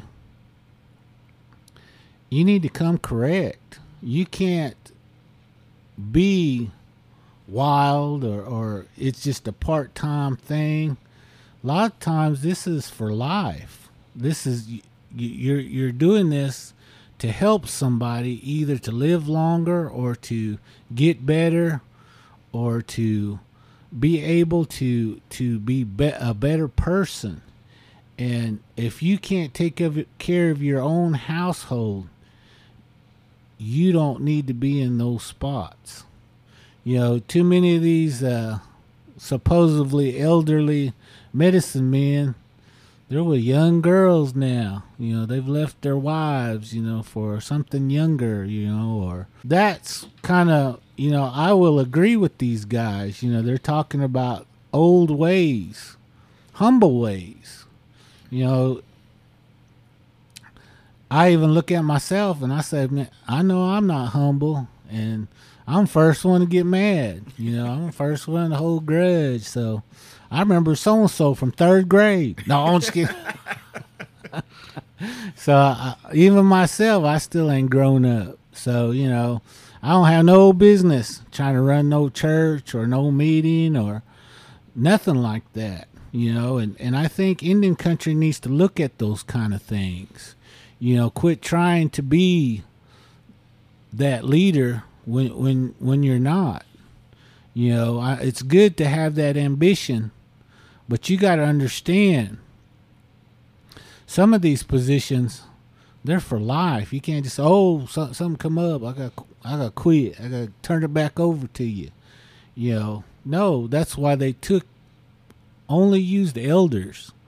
You know, now everybody, even even our elders aren't elders. You know, they're out running around acting crazy too. So, you know, you got those uncles out there like that. No, but but uh, yeah, you know, I I I, I uh, think about those kind of things, and you know, I'm out and about, and I see all kinds of crazy stuff. So I I, I definitely understand what these guys are saying. So aho and mado for those stories. Hmm. Yeah, and then there's paintings too, right? People paint a lot of the things that happen with uh, meetings and different type of things too. I know my grandma would have them just on her wall at our old house. I don't know where they're at now. They're probably just dang trashed. Because like when we lost that house in Yellow Horse, I don't know what happened to all that stuff. But I mean, she had some really nice paintings and pictures of like just... I didn't understand what they were at the time because I was just a kid, but I mean, they were like just paintings of meetings and things coming out of that teepee and everything. So, mm. but I wish, I wish I would have, you know, paid attention more to those paintings and maybe asked her like, well, what is that? You know, mm. but I didn't know what it was. It just looked like people sitting around to me. 'Cause I was a kid. Like nobody ever said like, these are ceremonies, you know, these are things that our people do. And, and yeah, I mean, I think it's important to at least talk about them, right? Like, and to call out the ones that may, probably shouldn't be leading anything. Mm-hmm. Yep, I agree. Yep. Like Tyler. Yeah. He's nasty. No, I'm just kidding. Yeah. No. Dang that guy. No. Yeah. No. Always deflecting y'all's bullets. He's hey, bulletproof. No, he, he, he always act like he he didn't do it. He didn't say it himself. So we we, we just repeating, you guy. It's because y'all egg me on. Y'all can't. There's yeah. a lot I have to cut out on Tyler's. No, got hours and hours. Uh, I'm the Tyler motor. Randall. No, I'm the I'm big motor mouth. Y'all never know it. Oh, but yeah, no, I've never, I've never been to a meeting though. I mean, I guess I have with uh, Uncle Ronnie Good Eagle. Mm. Yeah, mm. that was an experience, but I was kind of going through some stuff, and I don't know, just out of nowhere he invited me to that, but I was like, yeah, I'll go. I mean, but things just kind of work out in a weird way. Yeah, mm-hmm. I remember uh, when I came to Pawnee. You know, he invited me to come. Mm-hmm. You know, he, he said, you know, I know you're going to be working with our youth. He said, I want, I want, I want you to come over. I want to pray for you. You know, he said, I know that's going to be a hard, hard job. You know, you don't have elders in these communities like that anymore that look, look after their people like that. You know, all they do is, you know, I this and I that, you know, and you don't see that kind of love in those communities anymore. You know, he, he was a good one. Mm-hmm. You know, that, you know, he did good things. You know, he would he would go out of his way to be helpful. And, you know, I remember him talking about, you know, having meetings, and he would say, you know, everybody wants a meeting, but nobody wants to do the work. He'd be putting up those teepees all by himself, you know, and and he said, there's a lot of people out here that could help me, but he said, well, when I call upon them, they don't answer the phone. I said, "Dang."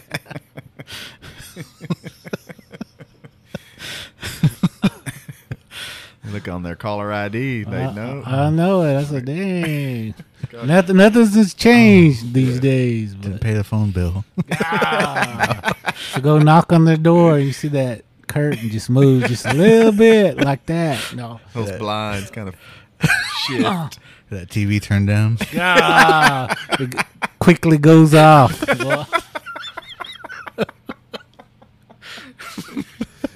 You guys know who we're talking about. No, don't be getting mad either. No. Yeah, I had that happen to me one time right before I started teaching school. Um, They had a, I think Tulsa Powwow Club had a powwow out at uh, about the old Expo Square Pavilion in Tulsa, and uh, I ran into Charles Chibitty, mm. and uh, he told me, he's like, yeah, you know, your grandma's telling me that you're be uh, gonna be teaching, and I said, yeah, and he said, well, come on out to the house, and I did the same thing. He said, I'm gonna pray pray for you, and um, you know, he's Comanche, mm. and so. Um, I went over to his house, and, you know, it, it was really special. You know, I ain't never done, I mean, I didn't go to him. He came to me, you know, and I just thought that was real neat. You know, I thought it was pretty.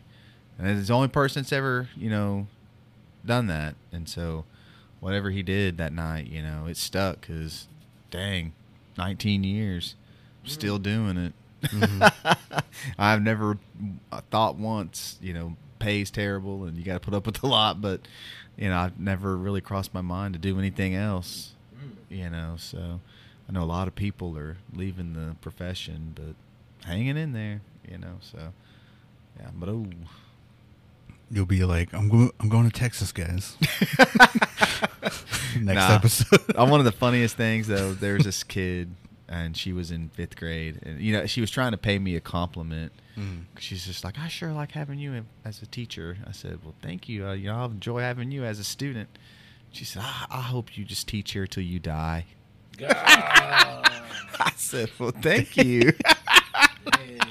And then they, I hope I, yeah, so if I just kill over, man, they just sweep me out of the way, prop me up in the corner, and get somebody else in there. Just don't even let the body get warm. I thought it was funny, though. She said, I hope you teach here till you die. I was like, thank you. Put your favorite toy in your hand, and a pencil nailed on, or a shader. Yeah. But I do also want to uh, reach out and say uh, Mado to Native American Link. Um, that is a Baptist uh, Native American praise group. And out of nowhere, uh, they sent me a gift card to use in my classroom. Ooh. So um, for, just, they're doing that all for all the Native educators out there. And so they gave me a Walmart gift card to go spend money for stuff for the kids. And I just want to say Mado, because like I said, that's another thing. I just showed up in the mail one day, so I was pretty pretty keen. I was excited for that. So thank you. What were they called again? Uh, Native Link. Yeah. Native Link? Yeah. Okay. Yeah. Shout out to Native Link, man. Hooking up Tyler. Yeah. I want to shout them out. All right. My next story comes from Creek Country. And uh, again, uh, I want to thank everybody for sending in those stories. You know, um, this one uh, is uh, about one of our ceremonial grounds that are here. And, you know, I, I know we've we've lost a lot of stuff, you know, uh, over the years. And I know COVID, you know, has really caused uh, uh, for us to lose a lot of people, a lot of important people to our ceremonial grounds, you know, and, and with that being said, you know, uh, I'm going to go ahead with this story.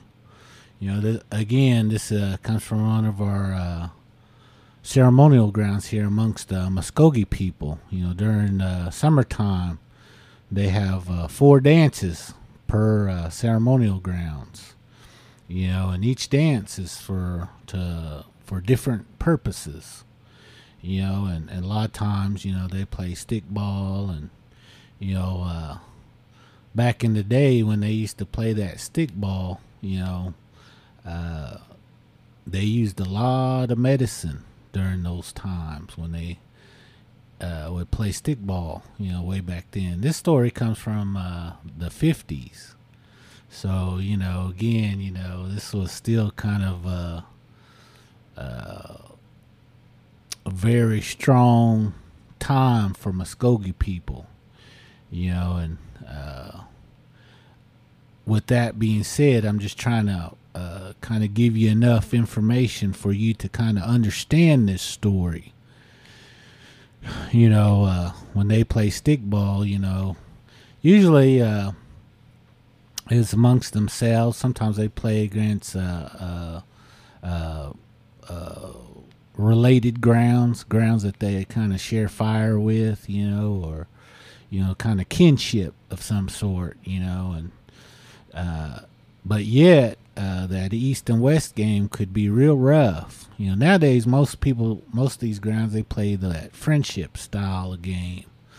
But uh, my understanding, they still play that East-West game, you know, can be kind of rough, you know, and, and uh, they used a lot of medicine during that time. You know, I I used to, uh, well, actually, I've seen this, but you'll hear a lot of stories uh, before a, a, a stickball team would come. They would come out and they would sing this song, and they would go in a circle, and they'd have that eagle feather laying on the ground.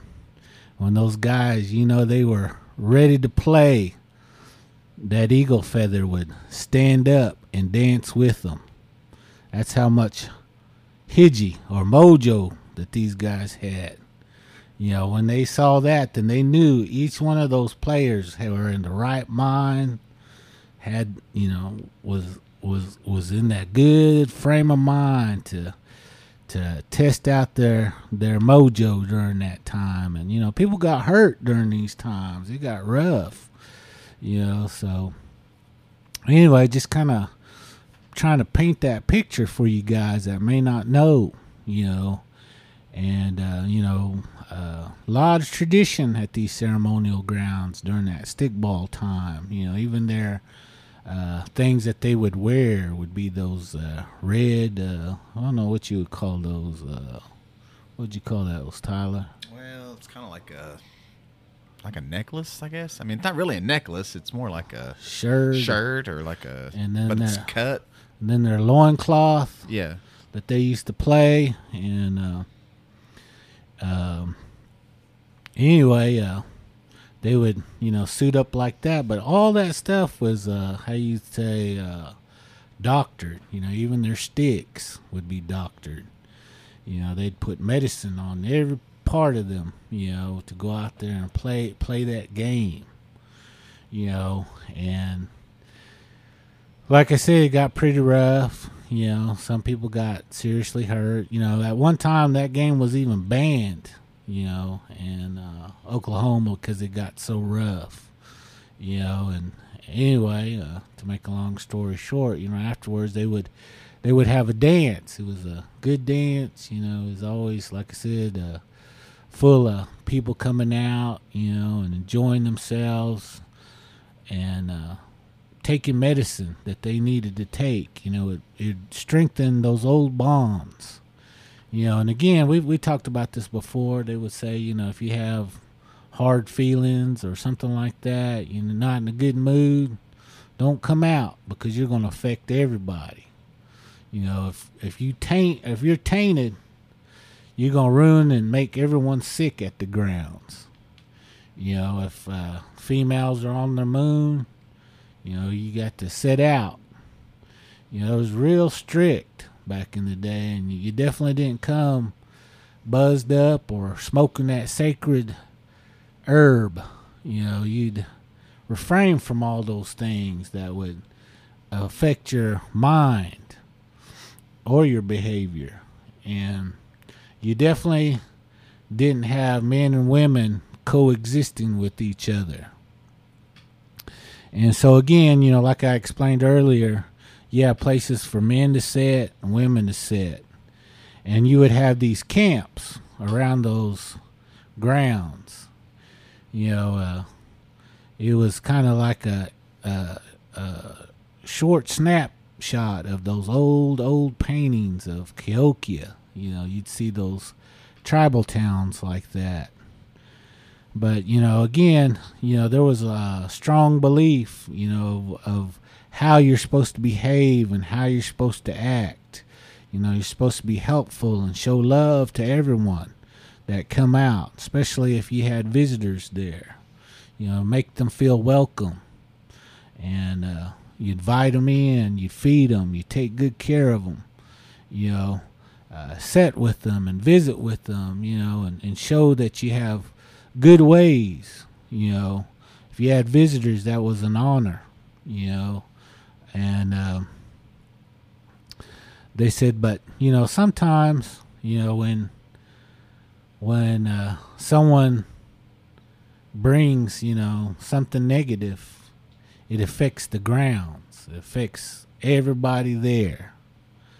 And, you know, if, if that's the case, somebody needs to say something, take care of those kind of things, so some of these evil things don't creep in and cause harm to anybody that's attending. And uh, as this story goes, you know, I guess uh, there was uh, a family not getting along with themselves, you know, uh, fighting over, you know, property and stuff, and they were kind of, they brought it out to the grounds, and uh, they were told that if you guys can't leave that at the gate, then don't come in. And they reassured him, yeah, we're all cool, we're all cool. But yet they still had it, you know, behind them in their minds. And they started to do that, that talking, like, you know, you know Indians can do. No. And uh, anyway, they said, you know, that kind of set the stage for the dance that evening, you know. And uh, they said that, you know, that certain camp, you would see just weird things over there, just things that just weren't right, they said. And all night or all day, you know, they just had weird things happen. Things just come up missing. Things uh, show up in different places. And, you know, uh, people were starting to complain, you know, somebody isn't right here, you know. And at these dances, they're not like normal dances that you might be accustomed to. These dances start at midnight. And they go up till when the sun comes up. And uh, there's parts where they take a break and they talk about things and they touch medicine, as they say. You know, there's for, what, four times through the night that they do this. Anyway, you know, even the the first uh, round, I guess you might say, you know, they was took a break and people were touching medicine, and you have men on one side touching it, and then you got women on the other side taking it as well, you know. And anyway, people were lined up, you know, doing what they got to do and washing and drinking and uh, with this medicine.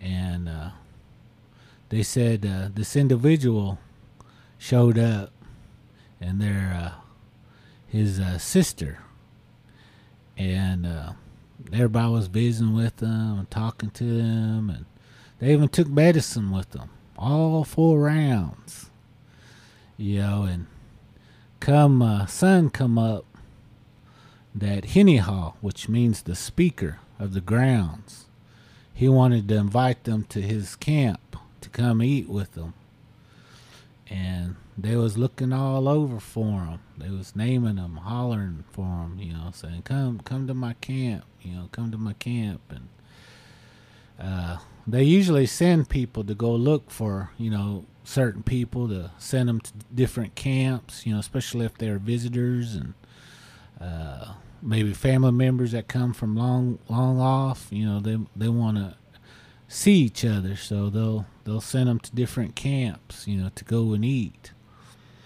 Anyway, uh, everybody was looking for this uh, brother and sister, you know, and, and uh, anyway, they just thought it was strange and kind of rude for the these guys just to disappear, you know, just out of nowhere. And uh, anyway, uh, I guess, you know, they everybody finished up, ate, tore down their camp, and left. And next following week, uh, they was uh, at a different grounds, you know, visiting. And uh, this individual was talking to another individual from that grounds and said, you know, I saw so-and-so and so-and-so. They came out to the dance, but they didn't, they just left.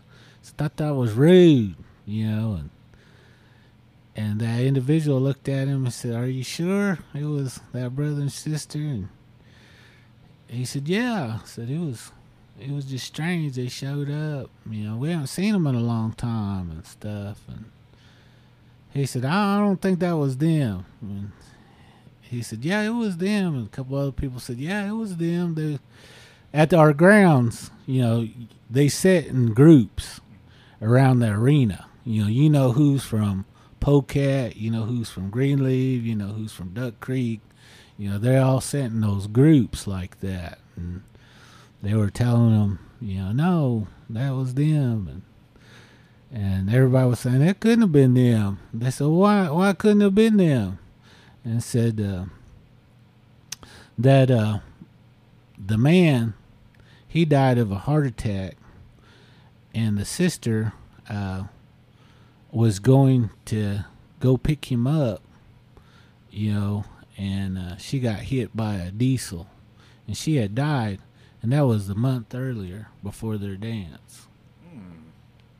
So, you know, again, you know, that some say it was because, you know, they let the animosity in, and it was so prevalent they even took medicine with them.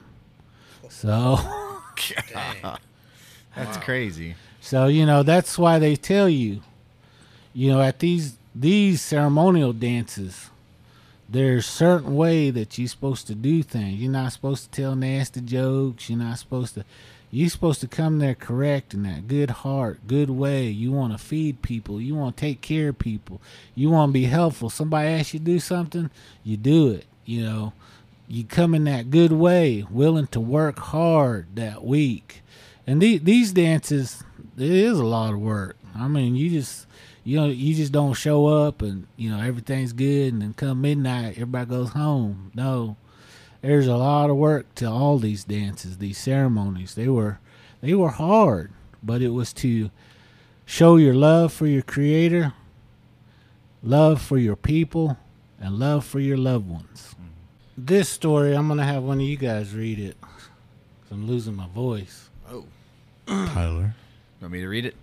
Yeah. Go ahead. And, he wants his name and everything. He wants his name. This one. Let's see. Uh,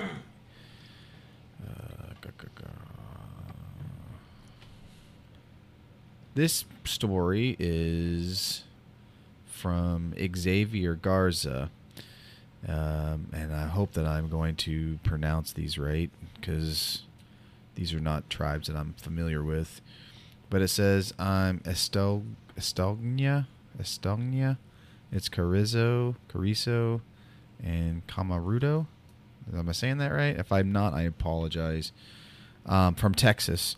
I have a story that takes place after one of my first bear dances. I danced in when I was about twelve years old. We had sweated out for the night, and everybody was up at my aunt's house eating, and I decided to walk home around two or three a.m., which is maybe only about three hundred feet from my aunt's house. And right in front of uh, the dance grounds, as I was walking, I heard a loud deer call.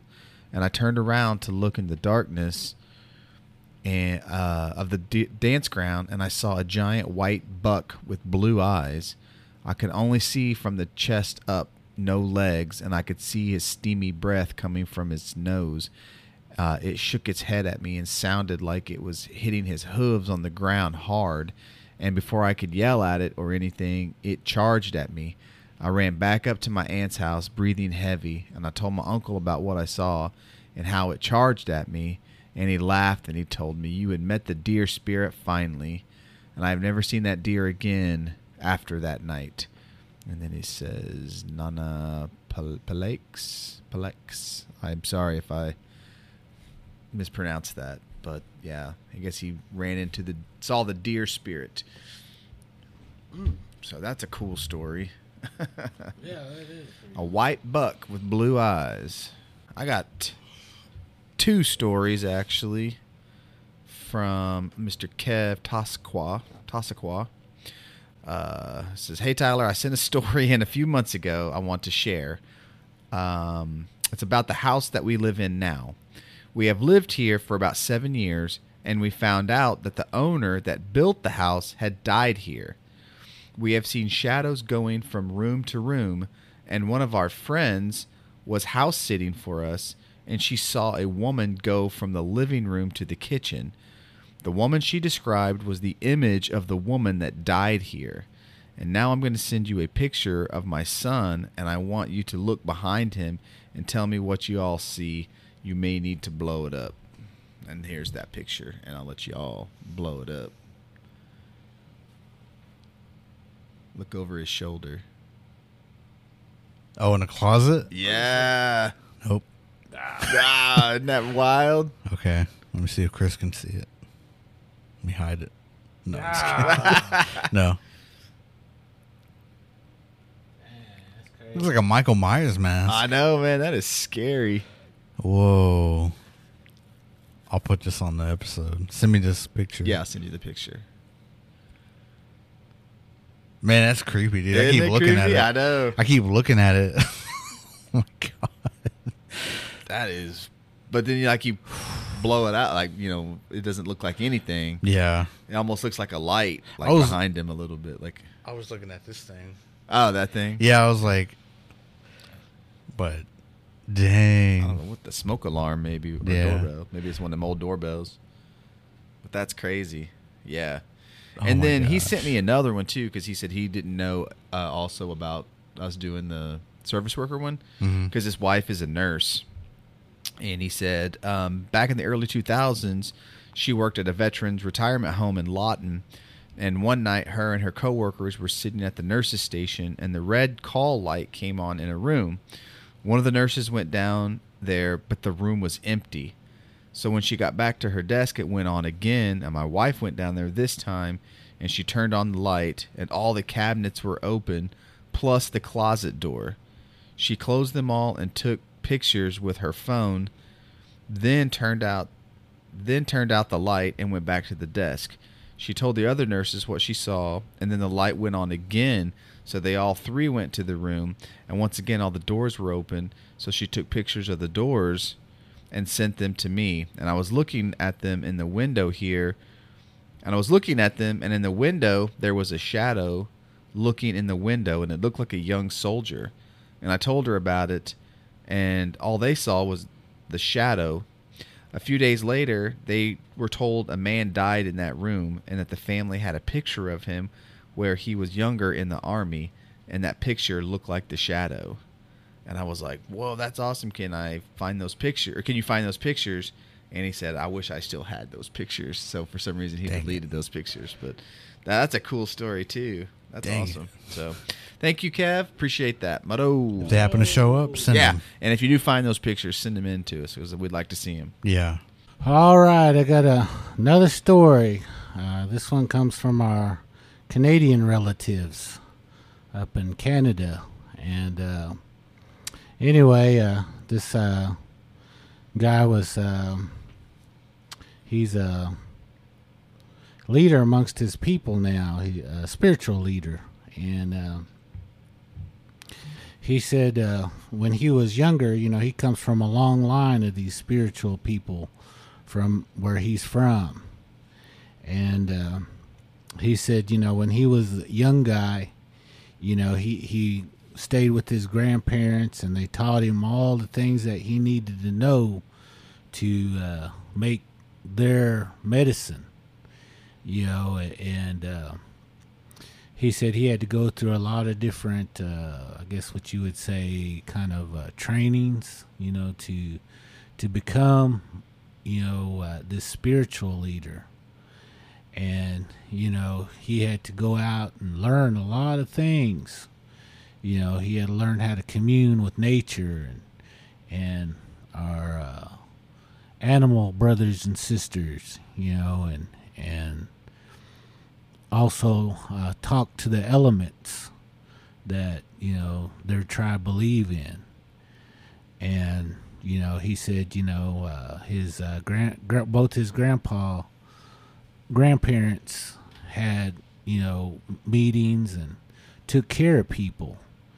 You know, uh, and he got to go to a lot of these meetings and, and watch and to learn, you know, over his years, you know. Uh, and he said the one that kind of has always been in his mind when his uh, father's father took him to a, a home or a, a reservation up there uh, that wasn't theirs to help a family out.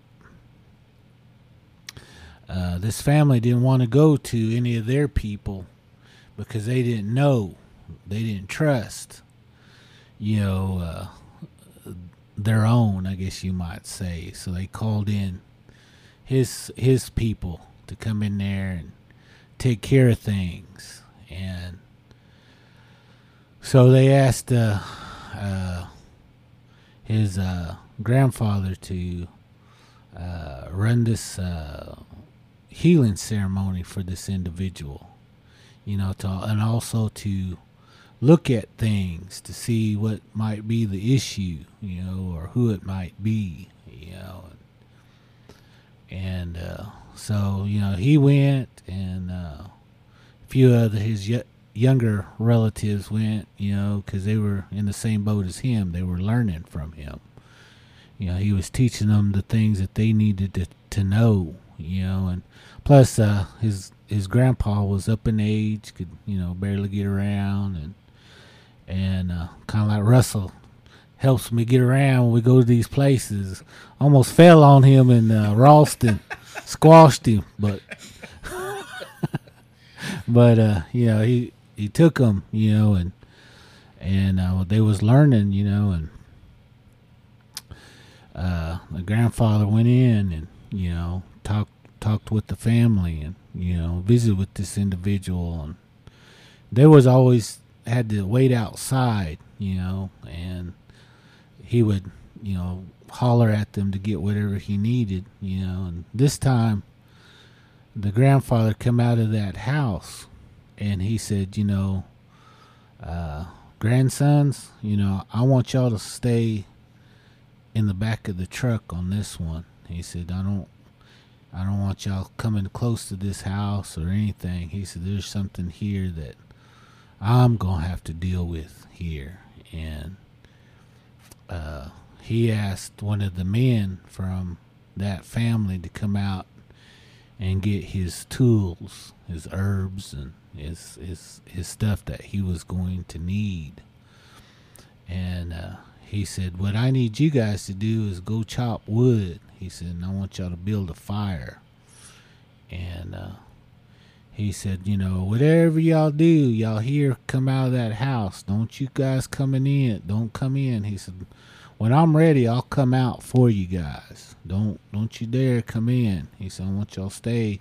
After y'all cut that wood and start that fire, I want y'all to stay in the back of that truck. And uh, anyway, he said uh, that grandpa, you know, made his way back into the house, and those guys took his, you know, stuff in there. And anyway, uh, they begin to hear, you know, uh, their ancient songs that they sing, you know, coming from that house. And he said, you begin to hear people screaming at each other, and they got scared, and they thought, well, maybe they might be doing something to the grandpa. Maybe it's him, because it's, it's, he said it sounded like him. But the older relative said, you know, grandpa told us not to go in there no matter what. He said, we need to listen to that. You know, he he's here to, you know, help these people. Let's, let's not go racing in, because, you know, he was going to get mad, and we're going to be one screaming around after that. But, you know, and Uh, they kept hearing that screaming, and and uh, anyway, uh, it became night. They went there during the daytime. That was something I left out in this story. They went during the daytime. It began began to get dark, and this kept going. You heard these different, just crazy screams coming out of that house, and. And uh, he said it was getting darker and darker outside. And he said right before the sun set, somebody saw something standing on top of that house. And he said it, it had horns on the top of its head.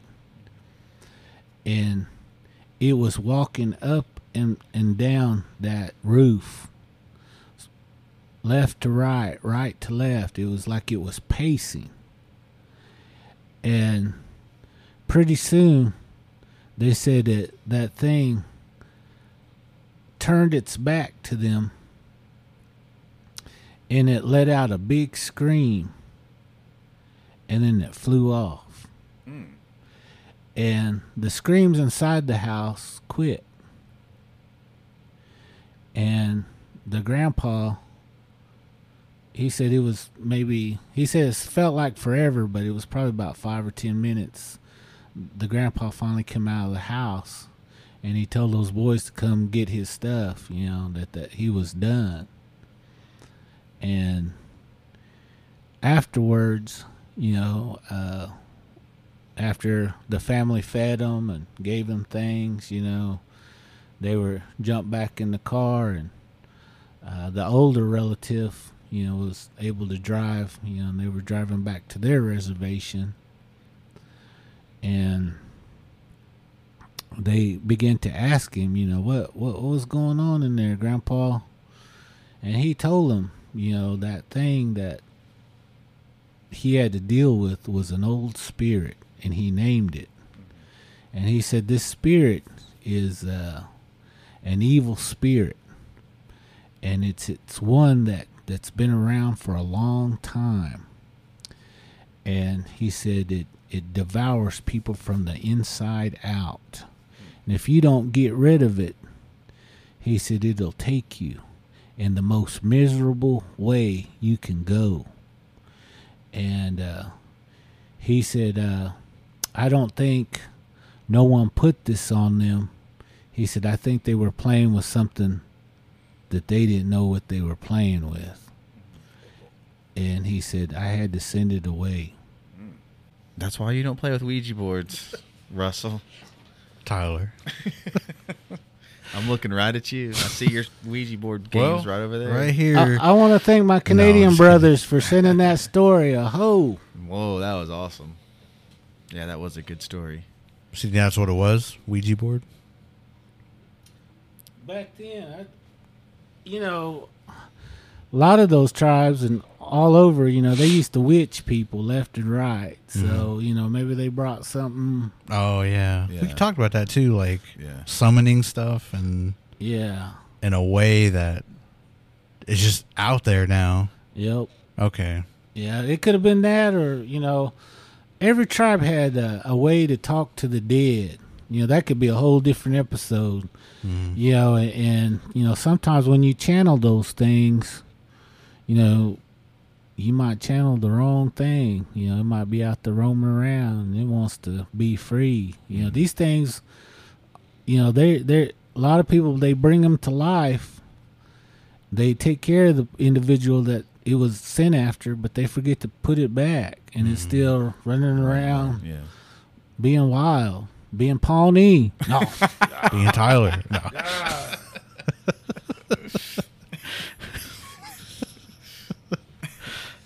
True, very true. I, I, when he, when I was uh, reading that story, I autom- automatically thought of like a gargoyle type mm-hmm. thing. That's what I thought about too. And I thought, man, that would have been cool if they would send it during that gargoyle story. Yeah, mm-hmm. that was awesome. Yeah, uh, they said how tall it was. He said it was a pretty big figure. He yeah. thought it was like a, like about five feet tall. And horns. So, with horns, and it, it opened up and it flew off, so it must have had wings. Mm-hmm. So that's pretty scary. That, that's what I picture when I was reading it. That kind of freaked me out myself just reading it. Yeah. So yeah, Tyler, draw it. Just kidding. Yeah. So if you missed this episode, to send in stories, feel free to send them in, anyways. And we might we might do a part two. But uh, let everybody know where to follow you guys. You can find me on uh, Instagram and TikTok under Christopher Honka Hill. Muddo. You can find me, uh, Tyler Randall, on Instagram. And you can find me at Skoden Cinema, or Skoden underscore cinema on uh, Instagram as well. And follow me at Rustmus forty-nine on Instagram. Okie Podcast, Russell Sonny, go on Facebook, and check us out. Subscribe to us on YouTube, Spirit Talkers. Follow us on TikTok, Spirit Talkers. And so, yeah. Till next time, everybody. Smudge up. Motto. Motto.